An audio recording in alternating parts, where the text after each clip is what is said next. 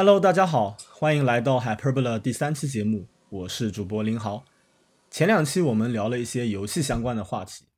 呃，而主播我呢，好歹是在谷歌工作的一名工程师，所以从今天开始，我们打算开辟一个新的系列。在这个系列中，我会邀请一些在互联网行业、科技公司工作的朋友，大家一起来聊一聊软件开发、系统架构，或者在这个行业的所见所闻、所感这样的话题。那么今天呢，呃，我请到了我的朋友一鸣，跟大家来聊一聊敏捷开发的话题。呃，先请一鸣做一下自我介绍吧。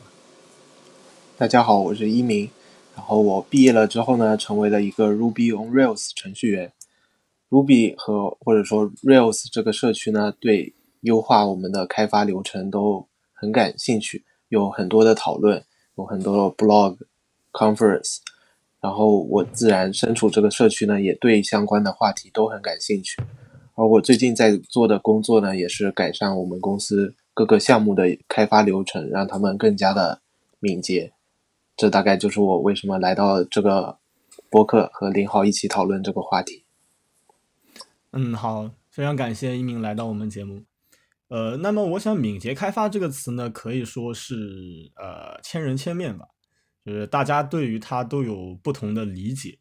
呃，那么我想问一下一鸣，你怎么看呢？你在呃自己的实际工作中有没有遇到这种啊？比如说你觉得跟一个人在聊敏捷开发，但是你会发现大家的理解完全不一样的这种现象？对，其实我觉得这个现象是。很普遍的一个现象，因为敏捷开发它本身在这个词出来已经有很长的时间，大概二三十年的历史。然后在这么长的时间里，每个开发者可能在学习开发的过程中都会接触到这个词，自然而然的每个人对它有自己的一个解读，然后有很多的书，有很多的博客去尝试的去用不同的方式去解释它，而这样就引发了所有的人可能对。这同一个词的理解都是不一样的，有可能有一个人他在做的事情是比较 waterfall 的，但是他觉得自己是很 agile，的但是有一些人他们只是单单 follow 了 agile 的一些 practice，比如说 Scrum 看板或者说 Daily Stand Up 之类的，但是他们并不理解这一些 practice 背后的含义，但是依然是觉得自己是 agile 的，还有一些是比方说大企业里。尝试的去把一个很大的 team 去让他们 agile，然后这又是完全不同的一个话题了。不过我觉得可能最终的一个诉求还是说，怎么去更高效的开发所有的 application，怎么去管理一个团队，让他们更好的协作，最终达到一个给客户用户他们更快的、更高效的带来价值的这样的一个讨论吧。嗯，没错，呃，我也同意这样的现象是很普遍的，而且也不止敏捷开发有这样的现象。然后，当然我们当然像你说的，我们大家的诉求诉求最终还是比较一致的，就是怎么找到一个更高效的开发的流程，还有相关的工具。呃，那么请呃，那么我们接下来就具体聊一聊呃敏捷开发我们的各自的理解。那么一鸣先来分享一下。对，其实。我对敏捷开发自己的理解也是经历了好几个阶段的，就比方说在一开始的时候，我在大学里软件工程课上刚学到这个词，其实我是蛮嗤之以鼻的。但是当时的原因可能就是觉得学校的课教材，然后老师对项目的设置都不是很合理，所以就把一些情绪带到了这个学习当中去。然后当时也没有很多实际的项目的经验。所以接触到 Agile 的定义，接触到 Agile Manifestos，都不理解他们为什么要去说这些事情，觉得很没有意义，只要写好代码就可以了嘛？不知道林豪你是不是也有类似的经验，或者说还是不太一样？呃，我也有类似的经验，而且我事实上我认为，对于绝大多数来讲，呃，在刚接触到就是在学校里面刚接触到这个概念的时候，应该都是这种感受。呃，我觉得我当时也是比较嗤之以鼻。呃，这个一方面也有，就一方面就像你说的一样，我觉得是教学上可能呃老师的用的教材或者说给的例子都呃比较脱离实际，然后让我觉得就没有什么用啊，一方另一方面是我是觉得在那个时候，虽然我没有呃软件工程这个行业呃相关的经验，但是我呃在我通过对这个世界的观察，就在其他方面对世界的观察，我自己有这么一个信念，我是觉得当我们在认识事物的时候，总是倾向于低估一个事物背后的复杂性，呃，所以我会觉得像。我们当时看到的那些教材里面那样比较教条的去，呃，用一些敏捷开发的实践也好，工具也好，我觉得这是非常危险的一件事情。对，所以我我我觉得那个时候我跟你的感触也比较接近。嗯，对，我觉得另一个方面可能就是当时教的内容主要是 Agile 它为什么要去做，而没有是而没有去具体的教说我们具体要做哪些事情，然后就符合了这些。Agile 的精神，然后我之后就会，之后在具体的学习之后，或者实践了一些很多 Agile 的 practice 之后，才对 Agile 本身有了一个更深刻的理解。有一个例子就是 TDD，TDD 呢就是 Test Driven Development，测试驱动开发，就是大概的意思就是在开发的过程中，我们不是先去写代码，而是说。先写一个测试，让这个测试 fail 掉，然后再去写代码，通过这个通过这个测试，然后在通过了测试之后，通过一些重构的方式去改进已有的代码。然后学习了这个 practice 之后呢，可能就会让我有一点感受到 agile 为什么是一个有价值的东西。不知道林豪你在比方说做做 data science。的时候有没有类似的经历呢？呃，我也有一些，就是在实际工作中让我体会到，呃，agile 还是比较有必要的这样一些例子。呃，其中一个例子就是我之前在实习的时候曾经发生过，呃，这么一个 bug，就说我们当时在呃做一些 modeling 的工作。然后 modeling 最前面我们写了很多呃 SQL query 去把我们要用到的那些 feature 给读进来。然后因为我们的数据有就呃两三个不同的来源，然后就我们中间就有一个呃就是有有一层胶水把不同来源的数据就全部存到一个地方。然后那部分代码呢，就是很多都是 copy paste 下来的。然后我在这里面就犯了一个错误，就是我在 copy paste 的时候，其中有一个 column 的名字我没改，然后没改的没改的话，就导致呃，其实我最终的数据里面是呃，其实是少一个 column 的，对。然后当时因但然后同时就是因为 Python 的一些特性，就导致这个错误并不能被显示的发现，最终的表现就是我在跑这个呃整个。data extraction 的 pipeline 的时候，某三个 column 里面会随机有一个 column，就是它的数据是是会是错的。所以说，其实，然后那个时候我其实在这个错的 pipeline 上面，我花了呃一两周的时间，已经劝了一个 model 出来。对，然后然后我等到我发现这件事情以后，我已经把时间也投入进去了。然后之前的 model 的一些 performance，我也用它来指导了我下一步的行动。呃，然后我这时候就感觉到，嗯，可能的确还是要就是要做一些模块性的测试，就是哪怕像就是 data extraction 这种看起来非常基础的地方，如果我不先 validate 这一块是对的的话，可以可能会给我带来很大的困扰，就会浪费我的时间，或者更可怕的是，对，更可怕的可能是如果我根本就没有发现这个 bug，然后我这个 model 最后可能还上线了。这个影响可能就更严重了。对对，其实我觉得这一点，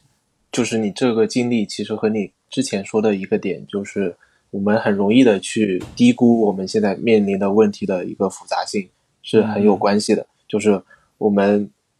一个另一个很明显的例子，就是我们经常被要求说我们要去预估我们做一个 feature 要花多少时间，但是我们很多时候会发现，我们一开始做的。estimation 和我们最后花的时间是之间有很大的差距的。我觉得一个原因就是因为我们很难去预估接下来要发生的事情，而且就像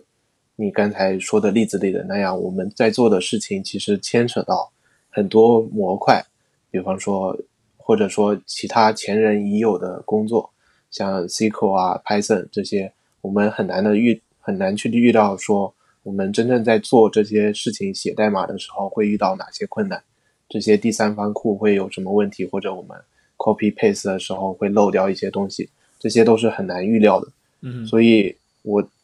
先。呃，那时候有的理解对 Agile 的一个理解就是说，我们先把 Waterfall 就是整个软件开发的流程，从需求分析、设计、测试、写代码，然后最后验收，整个 Waterfall 流程缩到很短的时间内，然后在这个很短的时间的基础上，在做了每一步之后，都有一个收集 feedback 的过程。就比方说需求分析之后。有一个收集 feedback 过程和客户和用户去确认这个需求是不是合理的，然后做了设计之后，又和客户去确认这个设计是不是他想要的样子，然后在写代码的时候先去写测试等等等等，就像你刚才的那个工作一样，在 extract data 的时候都去在每一步去验证一个现在当前做的这步是不是有一个。valid 的结果，这样的话可能就会节省很多的不必要的浪费。嗯，说的没错。呃，那么，那么在这个基础上，呃，我我刚才说的这个经历呢，是我还在上本科的时候的这个实习经历。呃，那我想知道，呃，一鸣，你也提到你毕业以后，呃，在一些就在创业公司、外包公司也有了各种不同的。呃，工作经验。那么，我想问你在实际工作以后，全职工作以后，有没有就对于 Agile 这方面有没有什么新的感悟？对，就是也和我最近在公司做的工作相关吧。因为最近我一个发现就是，我们公司的团队在做项目的时候，经常就会拿到一个需求，先会花很多的时间去做一个 wireframe 或者说 prototype 出来。然而做这个 wireframe 呢，我们投入了大量的人力和时间，最后其实是去尝试的去做 validate 需求和 validate 呃 design 的一个过程。然后这一步花了很多时间，比方说一个月、两个月。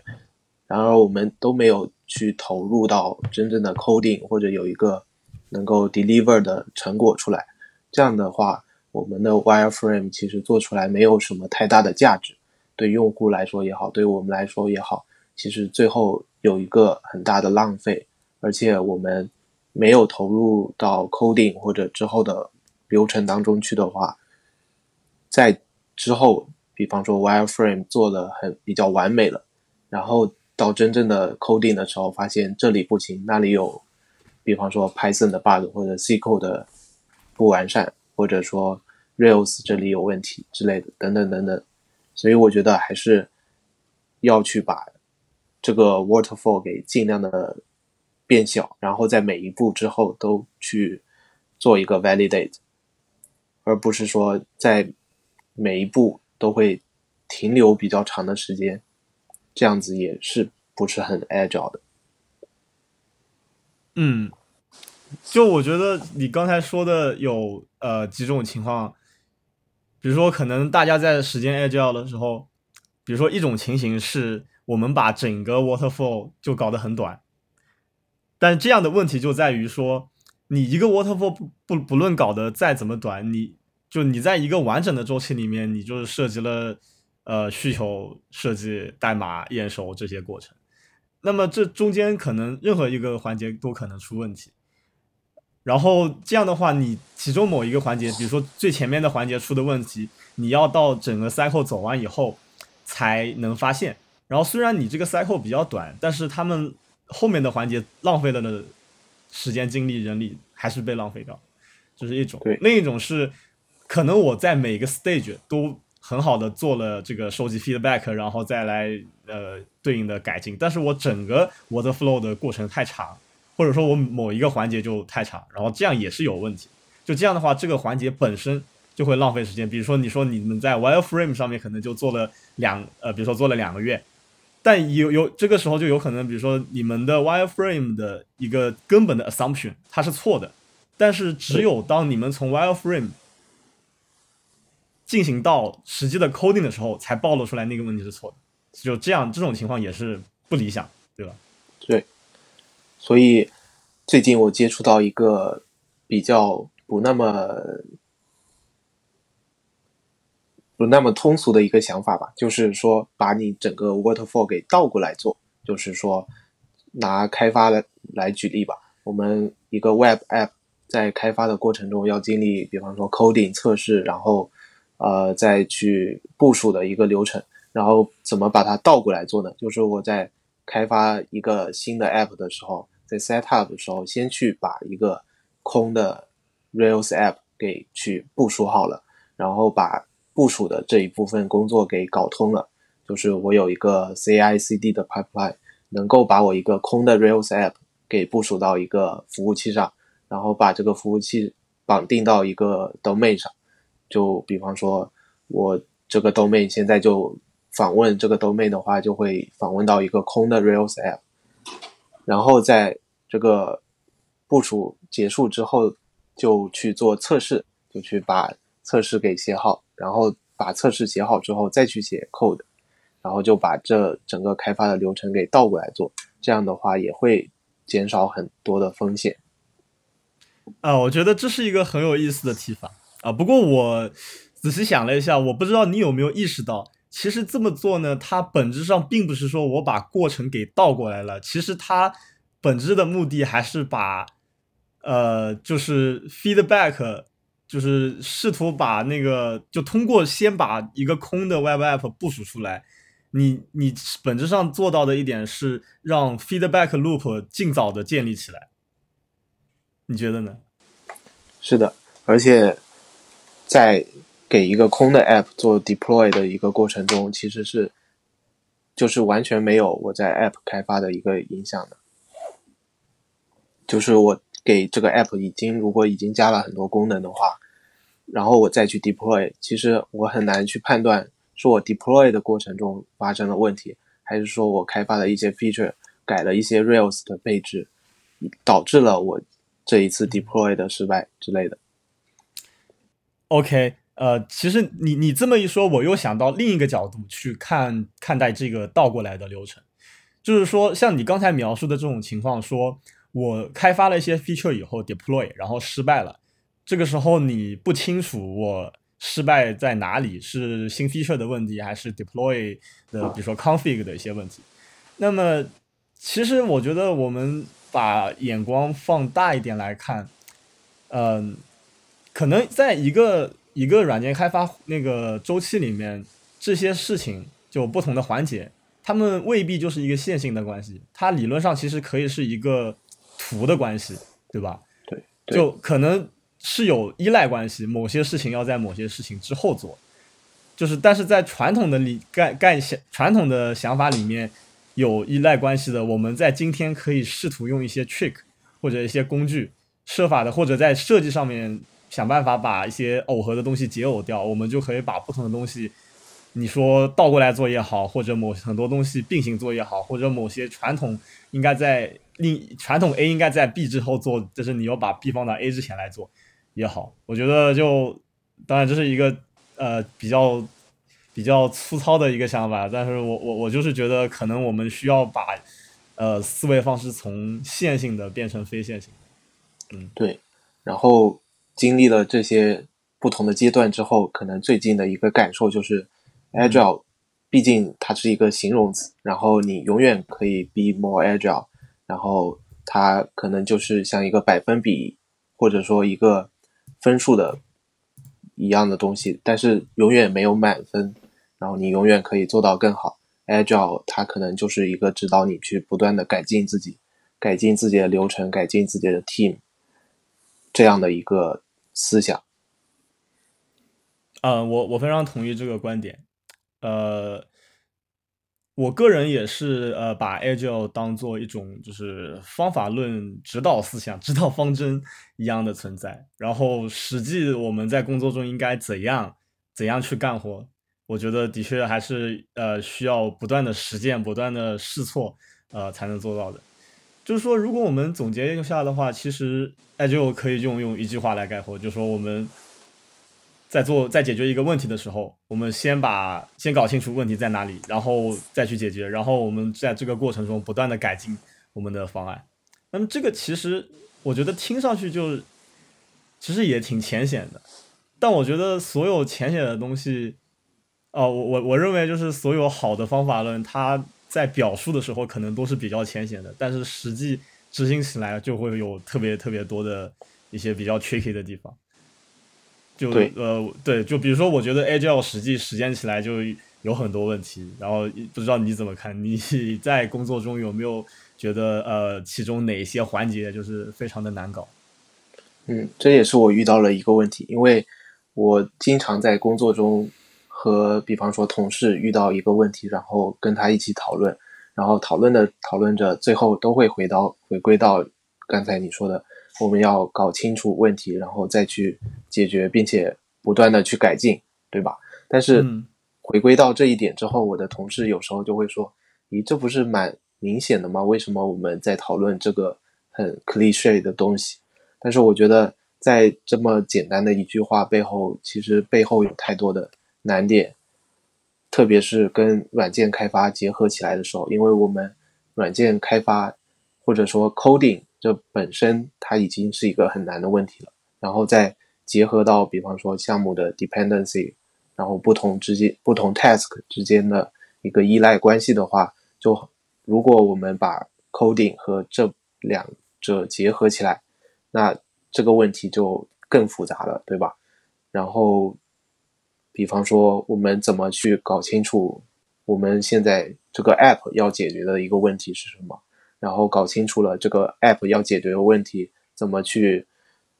解决 coding 中出现的问题，或者说解决 design 或然后 coding deploy 之间呃中间出现的各种各种无法去预料的一个问题，然后怎么去衡量我们的这个问题的一个 metric，或者说我们怎么知道我们真正的解决了这个问题？因为我们只有知道我们是怎么解决这个问题，怎么去衡量它，我们才能够知道怎么去改进它，或者说我们才有一个衡量的一个标准。呃，没错，我觉得你提到的第一个问题就是说，就第一个痛点就是说如何搞清楚问题，这个我感触蛮深的。我之前在 CMU 上学的时候，我们呃毕业之前有一个 capstone project，呃，然后那个时候我是作为 team leader，就带着四个队友，大家一起做了一个 web app。呃，然后我在跟队友交流的时候呢，我经常会发现就这么一个现象。就是比如说队友问我说，呃，我现在想做 A 这件事情，但是我不知道怎么做，你能不能帮帮我？然后我我在听到他这个问题之后，我第一反应经常是你为什么会想做 A 这件事情？然后我就跟他聊，然后聊了一会儿之后，我就会发现哦，其实他想他想做 B，但是他认为 B 要做 B，我必须就是呃，就具体的怎么达到 B，我必须做 A 这件事情。然后他发现做 A 很难做。然后，于是就需要需求帮助，然后就这个实际我亲身经历的这个这样一种交流的体验呢，呃，让我意识到了问人为什么是一个很好的方式。然后后来我也在呃阅读一些相关的呃文章的时候，就发现这个其实有一个呃，也不能说比较，也不能说很正正式的一个方法论，就是说有人说叫 five hows and five whys。然后他就是说，呃，我们在看待一个东西的时候，有一个叫做 ladder of abstraction，就是说我们看待一个东，我们在讲一件事情的时候，表述上可能有一个抽象的级别，然后你越往上就是越抽象，越往下就是越具体。那如果你想在这个基地上往上走呢，就是你想要更抽象，你就可以问他 why，就你为什么想解决，你为什么要做这件事情，然后你可以连续问五个 why。这样五个 Y 问下来，基本上就可以保证你能够了解到他做这件事情的根本的动机在哪里。然后这时候你可能就会发现，哦，问题出在这里，说我们的我跟他的动机其实并并没有 align 好。然后你这时候你才能理解他为什么会有这样的疑惑。然后另一个方向就是我问 how，就是说我要做什么东西，比如说可能有人告诉我做这件事情很简单，然后我就问他，可能他描述的过程里面有一点我不熟，我就问他关于这一点，我就问他你这一点你是怎么做到的？然后我可以也也可以继续问，就我如果当我问了五个号以后，五个怎么做以后，我可能就能具体的了解，就一种情况是我现在完全了解了。啊，我曾经以为我做不到的东西应该怎么做。另一方面，我可能会发现，呃，就是之所以我之所以觉得这个东西做不到，是因为我不具备某些知识或者不具备某些技能，我就把这个技能给 locate 出来了，我就把它定位出来了。对我，所以我我我我个人比较有经验的是，就是怎么搞清楚问题这一方面。然后你说的另一个是，嗯，如何去。衡量我们的目标，我觉得这个是我到现在也觉得呃比较难的一点。就就我我我我在我在 Google 工作是因为呃我们 engineer 和 PM 之间的分工还是比较明确的，所以大部分时候我们都就是相信我们的 PM。然后比如说他们说我们做这个 task 是为了解决这个问题。然后我们有，我们肯定会有一些衡量我们这个问题有没有被解决的 metric，对。但是就具体到就是具体到软件工程这方面，就可能就脱离产品来讲，我们如果有一些工程上的问题要解决，然后我这时候觉得就不是很好去衡量这个目标。举一个例子，就比如说我们我们说我们做 code review，其中的一个目的是为了提高代码质量。但是我们怎么衡量代码质量？我觉得这不是一个特别显然的问题。我想知道一鸣在这方面有没有什么见解？其实我最近在看一本书，也是关于怎么去衡量我们整个代码代码的质量，或者说项目的一个质量的。然后它叫 Accelerate，就是加速，就是怎么去加速整个项目的流程，或者去衡量整个项目的一个质量。然后他们。这个本书呢是出自 DevOps 社区，然后 DevOps 社区他们在连续了几年，二零一四年、一三年左右开始连续几年做了一个 survey，然后调查了很多互联网或者说科技公司他们是怎么去实践的，然后他们想通过这个 survey 去找出哪些 metrics 是能够。衡量我们一个项项目的质量好坏，或者说一个 team 的好坏的，然后他们得出的一个结论就是说，我们要去衡量整个 deploy 的一个流程，比方说，呃，你的项目能够在很短的时间被一个自动化的测试工具去测试一遍吗？或者说，你能在很短的时间内把你的整个 app 从呃 master 或者嗯，一个 trunk branch deploy 到生产环境当中去吗？然后还有就是你能够在发现了问题之后，很快的 roll back 到之前的一个版本吗？就是这些 metric 听上去都是 DevOps 相关的，但是其实是能衡量整个 team 它的代码的质量。因为如果你代码质量不好，可能你就很难的去通过一个自动化的测试。很很快的去把你的整个测试跑一遍，然后如果你的质量不好，可能你就很难一下子把你的整个 app deploy 到 production 上，因为中间可能要通过这里修修补补，那里呃调整参数之类的。所以说，我觉得其实怎么去衡量项目的质量是一个讨论了很久的问题，就是。从可能从计算机这个这门学科出现，就有人去思考，但是可能最近几年才会有一些突破吧，我觉得。嗯嗯，我觉得你刚才描述的这个的确，呃，对我来说是一个挺新鲜的一个做法。呃，我我是这么理解的，就是说，衡量项目质量或者说衡量代码质量这个东西，就这个话题本身太过抽象。然后他们的这个方式，我觉得的确挺好的，就是通过做 survey，呃，让大家呃让大家来选，然后看大家的想法是怎么样的。就是说，我我认为啊，呃，我认为他这个过程，他这个其实是承认衡量项目质量和衡量代码质量这些事情是难的，把这些东西就当做黑箱来看。我不关心你这个中间有多少步骤，我就只从结果来看，我就只在 survey 里面问你，你觉得哪些 metric 是对呃衡量代码质量有有用的？我觉得这是可能是就是呃一种试图去了解和认识复杂事物的一个比较好的办法，就是你承认这东西是复杂的，承认我不可能。把这个黑箱看透，我就从结果上来看，对我觉得这是一种不错的呃思维模式。对，所以其实当然，其实软件开发或者项目开发不单单是整个 coding 的一个问题，还有像你之前说的，我想去解决 A，但是我说了 B，就是一个 X Y problem，然后还有怎么去用呃 Five Whys Five Hows 去。搞清楚一个问题，然后我觉得很多都是 communication 的问题，就是整个 team 里怎么去搞清楚不同人之间的想法，搞清楚客户的想法，搞清楚 PM 的想法，然后这一些给软件开发带来的复杂度是远远高于 coding 本身带来的复杂度的。啊，这个我是深有体会。嗯，我哦，我最我之前跟一个朋友聊天啊，他说了一句我觉得挺挺典型的话。他说小的时候梦想以后就是他的性格就是比较呃不太喜欢跟人沟通，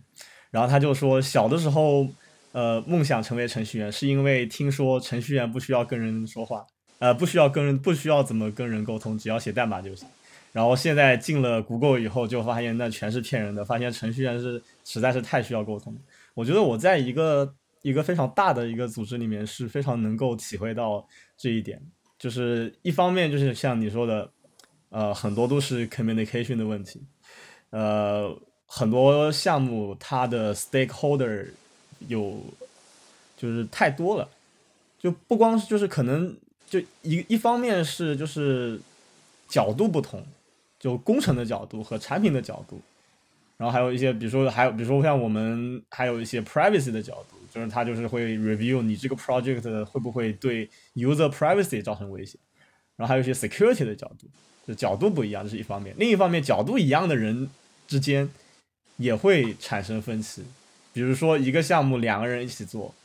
然后可能一个人的一个人的工作 block 另外一个人，这个时候就是被 block 的那个人可能。他的动机更更多的是希望你能够尽快的 unblock 他，对，但是这是但是另一个人他的这时候可能比较在意的是我如何才能把这个活干完，但是同时又不要留下太多的技术债，对，然后其实就虽然大家的呃大目标可能都是一致的 align 的比较好，但是他们的小目标可能可以可能会是差很多，对我觉得这种这个程度是就这个 communication 这一块的。复杂度，嗯，至少我认为啊，是我身边的这些，就是大家都是比较 junior、比较萌新的一些程序员，大家都会呃普遍的在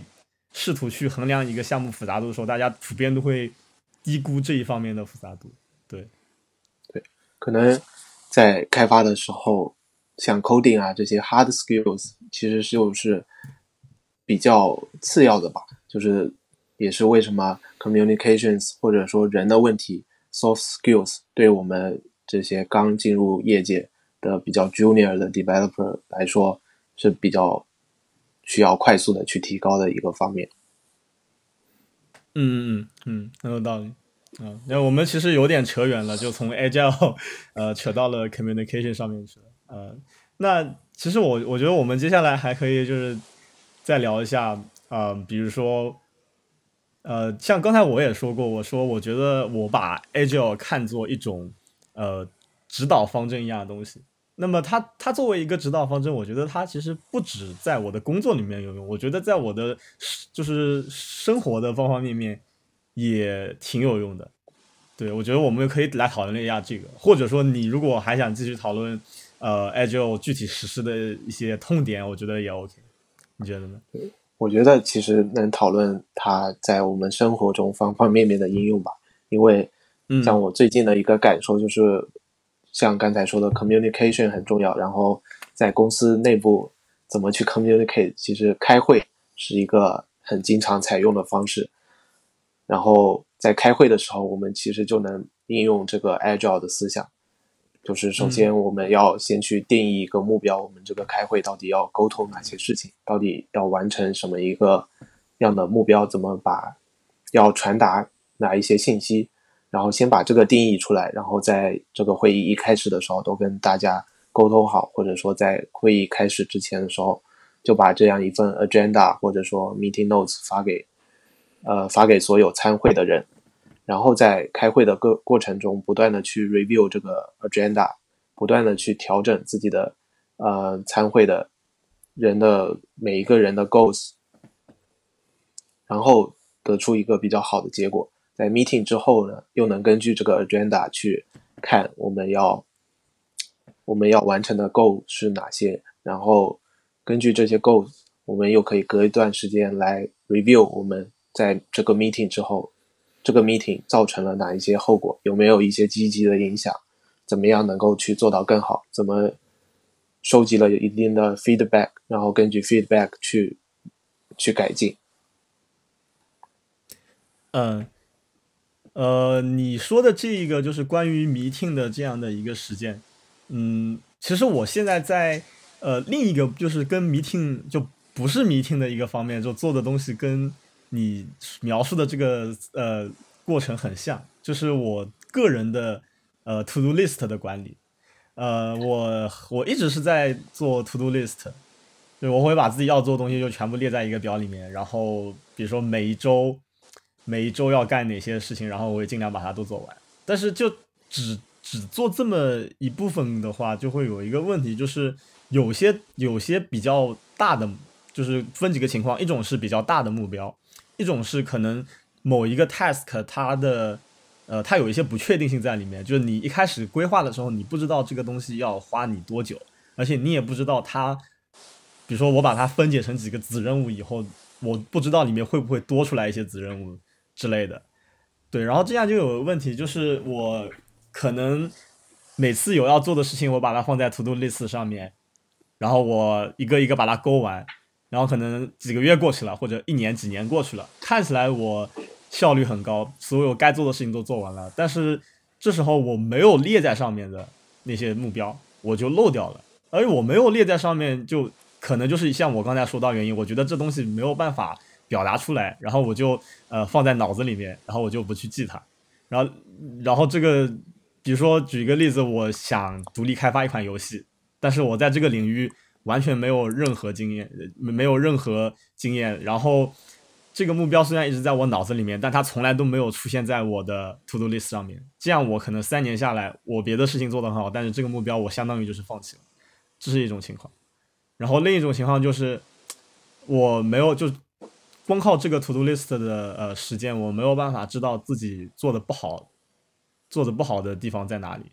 对，所以说我现在在做的一件事情是，我会给我给自己设定了，呃，两周一次的 review 和每个月的 review，就是这个是这两种 review 会侧重就不同的方面，然后我会回顾自己在这个期间里面，我想，对，就我一开始我最前面会放一些目标，比如说我的我的两每两周一次的 review 主要目标目标是让自己变得更健康，所以说我这个目标里面会包含，比如说。在十二点之前睡觉的天数，和去健身房的天数，或者说吃垃圾食品的天数，然后我会有一个目标，就是我希望能够达到这个天数。对，然后我在 review 的时候就会看一下，在这个周期里面我做的不好的有哪些，然后我会把我做的不好的东西放在我的 to do list 的最上面，就是因为我的 to do list 是我日常就是打开电脑就摆在那里的一个页面。对，所以说我觉得这个就是一种。在自己习惯了的 workflow 里面加入一个 feedback loop，虽然说我是就自己在给自己提供 feedback，但我觉得这样肯定是比你不做这件事情更好一点的。对，然后我我我觉得这这是一个就是我把 agile 的思想运用在自己生活的一个例子。嗯，而且你也不断的去改进你自己管理 to do list 的一个流程，定期的，就是也不算定期吧，就是及时的去 review 它，因为发现了问题就去回顾。上呃以前老的方法有哪些问题，然后去想新的方法去管理你的 To Do List，让他们能够更有效的帮助你去成长。所以我觉得这也是很 agile 的一件事情。嗯，是的。其实我自己也在做类似的事情，就是有 yearly review，然后在每一年的 review 的时候给自己定一个目标，然后把它分解到每一个月，然后每个月做一次 review，然后每一个月里又分成很呃四个 week，然后。每一个 week 也进行一次 review，然后其中有一个有一块比较重要的内容就是知识的获取吧，就是我有很多想看的 blog，有很多想看的书，然后我都会通过这种方式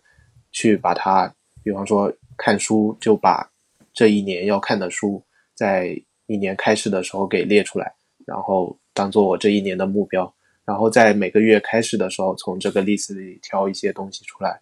然后定成这一个月的一个目标，然后每个星期去读哪一本书的哪几章，每一天，然后这样一步步 break down，然后就让看书这个事情也变成一个项目一样，但是就会比日常的项目更加可控一点。呃，是，呃，听你这么说，我其实又想到一个角度是说。比如说像刚才你描述的这种，你比如说你一年有一些书要看，然后你可以把它 break down 到你每每个月要看哪些书，这个这个目标它是一个，就是说比较容易自顶向下的去分解的一个目标，你觉得呢？是的，因为其实已经有作者或者别人来已经帮你把这个目标给 break down 到每一章每一个小节这样子。然后这也是为什么我觉得软件开发是 比读书啊这些这些事情更难的一个项目。就是软件开发，其实很多时候我们是很难去有别人帮我们制定好，或者说分解好一个项目的。然后我们只要 follow 这个已经分解好的 to do list 就可以了。这在软件开发里是做不到的。对的，对的，我刚才想的就是，呃，就类比生活中的一些目标和呃软件开发的一些目标，比如说像读书，就是很容易自顶向下的切割好，然后那在软件工程里面，我们知道就是很多都做不了，就很多时候我们需要一些自底向上的一些探索，然后呃，我个人对于就是呃敏捷开发一个呃感触比较深的一个 best practice，就是说当你在开发一个东西，然后你觉得它有很多不确定性的时候，你要把不确定性最大的那个部分放到最前面来。这样的话，你就是可以第一时间就是确定，呃，那些你觉得可能会出问题的和你不知道的东不知就不知道的那些部分，它究竟在哪里，然后就继续这样就是继续做下去。也就是说，可能刚开始的时候，你对于这个。项目要怎么进行是毫无概念的，然后你先经过一段，但是你觉得这样其实没有问题，我先做着试试看，然后我开始做的时候，我就在这个做的过程中，我不断的有了新的认识，然后可能就做到一半的时候，我发现，哎，其实这整个项目已经被我 break down 了。那我觉得这这种模式其实可以反腐我们就是在生活中解决一些问题。比如说我像我刚才说的，我一个目标是开独立开发游戏，就这个其实不是例子，我的确有这个目标。呃，然后我的目标，我想开发的游戏是那种呃文字冒险游戏。所以说，其实，在游戏开发以外，我首先得有一个脚本，对吧？我写首先得写一个好的故事，但是我没有写过脚本，那么这个目标对我来说就是一个不可能被 break down 的一个目标，因为我完全没有任何概念。那么我做的一件事情就是，我给自己定的目标是，比如说这个月每周一到周五晚上，就我下班以后，呃，每周一到周五晚上八点到十点两个小时，我不能干其他任何事情，我就试图去写这个脚本。然后我就也我我不我这时候就不在乎自己写的好坏，我是通过试图强迫自己去写来找到自己如果要写出好的脚本所欠缺的是什么，而且在写这个东西的过程中，可能我。对于就应该怎样写一个引人入胜的故事，这一点也会冒出一些新的灵感过来。对，就是这个听起来，就我觉得对，对于嗯，这是我个人的情况，可能对有一些人来讲，他们是先在生活中呃接触了类似的例子，然后把它用到了软件工程上。而我是的确是就是反过来的，我觉得这是一个 非常有意思的现象，就是我们在一个领域的呃认知可以帮助我们在另一个领域做得更好。好的，那我觉得这确实是一个能够把 Agile 的精神应用到你游戏开发。然后脚本的写作当中去的，其实我觉得你在脚本写完了之后，也可以，比方说今天写完了，然后就发给一个很有经验的人去 review 一下，然后收集一下 feedback，然后在之后你就能知道接下来是不是这个脚本需要哪一些改进，然后在明天的脚本写作的 session 里都可以写出更好的脚本。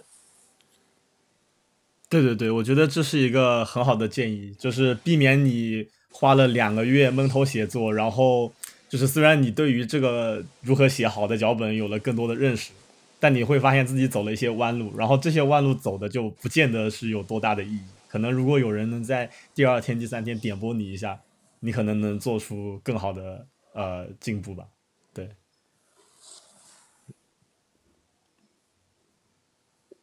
然后谈完了这些在生活中的应用，其实我想谈一谈。我最近对 Agile 一个可能比较不那么成熟的一个了解呃理解吧，因为我想说 Agile 可能最后都能够回归到就是说持续的改进 continuous improvement 这个点上，因为我觉得可能很多 practice 都是由这个点引出的。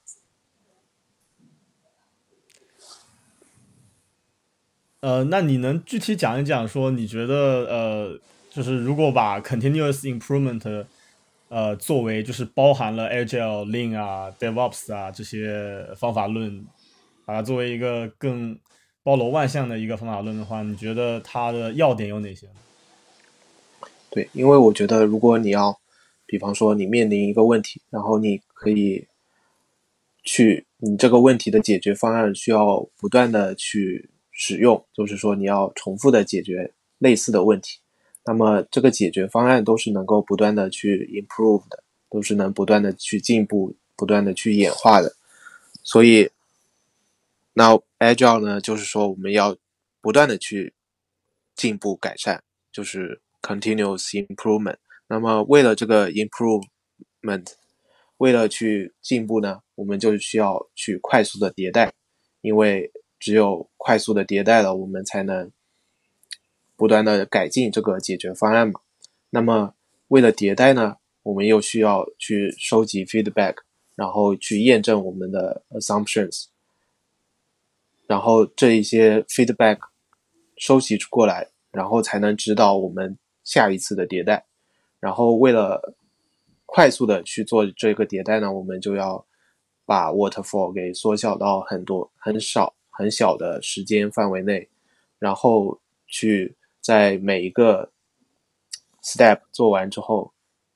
去收集 feedback，对当前的 step 做一个回顾，对当前的 step 做一个迭代，然后每一个 solution 大的 solution 又包含这些小的 step 小的 solution，然后对小的 solution 也能应用同样的思路，然后最后 break down 到。最后很底层的，比方说我们写一个 class，写一个呃函数这样的很小的方案上。嗯，我觉得就这个听起来有一点像是呃试图构造一个万物理论，呃就开玩笑，很对很 meta 的一个理论吧。嗯嗯，就我我我是我还是比较赞同这个想法的，因为。呃，刚才像刚才也说了，我从我在软件工程里面学到的一些东西，我把它用在了我的生活上。然后我其实虽然我没有呃，就是很主动的去想过这一点，但我思考一下，发现我在生活中的确也是试图用一套方法论去解决所有的问题。而像你说的，就我刚才我觉得你刚才说的这一套逻辑链条是很正确的、很坚实的，就是说先从。不断的进步演化我们的解决方案这个目标出发，然后就去论证说，为了进步我们就要快速的迭代，为了快速迭代我们需要不断收集 feedback，然后就具体到我们 water flow 里面每个 stage 都要短，这样，然后我我是觉得，我从另一个角度看这个问题，就是说，之所以我们能有这样一套比较通用的方法去解决各个领域的问题，我觉得最根本还是，呃，这个这我们的这个世界的一些特质吧。就是说，首先这个世界是复杂的，然后这个世界是在不断变化的，然后因为世界是复杂的，因为世界是不断变化的，所以我们的解决一个问题的方案，我们才需要不断的进步、不断的演化来应对这些复杂性，这应对这些时刻都在变化的复杂性。对我觉得这个是我感触比较深的。嗯，因为这个世界实在太复杂了，太不可预料了嘛，所以。我们只能通过这样比较小的迭代或者类似的方法去应付这些复杂性。嗯，好，呃，那么今天我们呃也聊了五十多分钟了，啊，我们从 Agile 出发啊，聊了一下我我和一鸣各自在成长呃在学习和工作的成长经历中啊，各自对这个话题的。不同阶段的一些理解吧，然后后来又拓拓展了一下，从软件工程的领域拓展到生活中的其他领域，然后最后我们，呃，我觉得我们可能跟那些呃试图去开发这样一个弦理论、这样一个通用的万物理论的那些物理学家差不多，我 就在从某种意义上，我觉得我们也是试图找到一套方法可以用来解决问题。就毕竟我们，我觉得工程师作为工程师。就最根本的立足点还是解决问题，对吧？呃，那我们今天节目也快到尾声了，一鸣还有什么想对听众说的吗？嗯，我觉得其实自己的进步也是类似的，可以应用同样的方法到自己的生涯的规划或者说学习当中去，去思考怎么应用类似的方法去不断的改善自己吧。嗯，好。好，那么今天非常感谢一鸣来到我们的节目，也呃感谢大家的收听啊。那我们下期节目呢，呃，暂时还没有定，可能会是跟这个系列一样的，是关于工程呃软件工程或者呃互联网行业的，也有可能会是呃游戏系列的新一期啊。那么我们下期节目再见，拜拜，拜拜。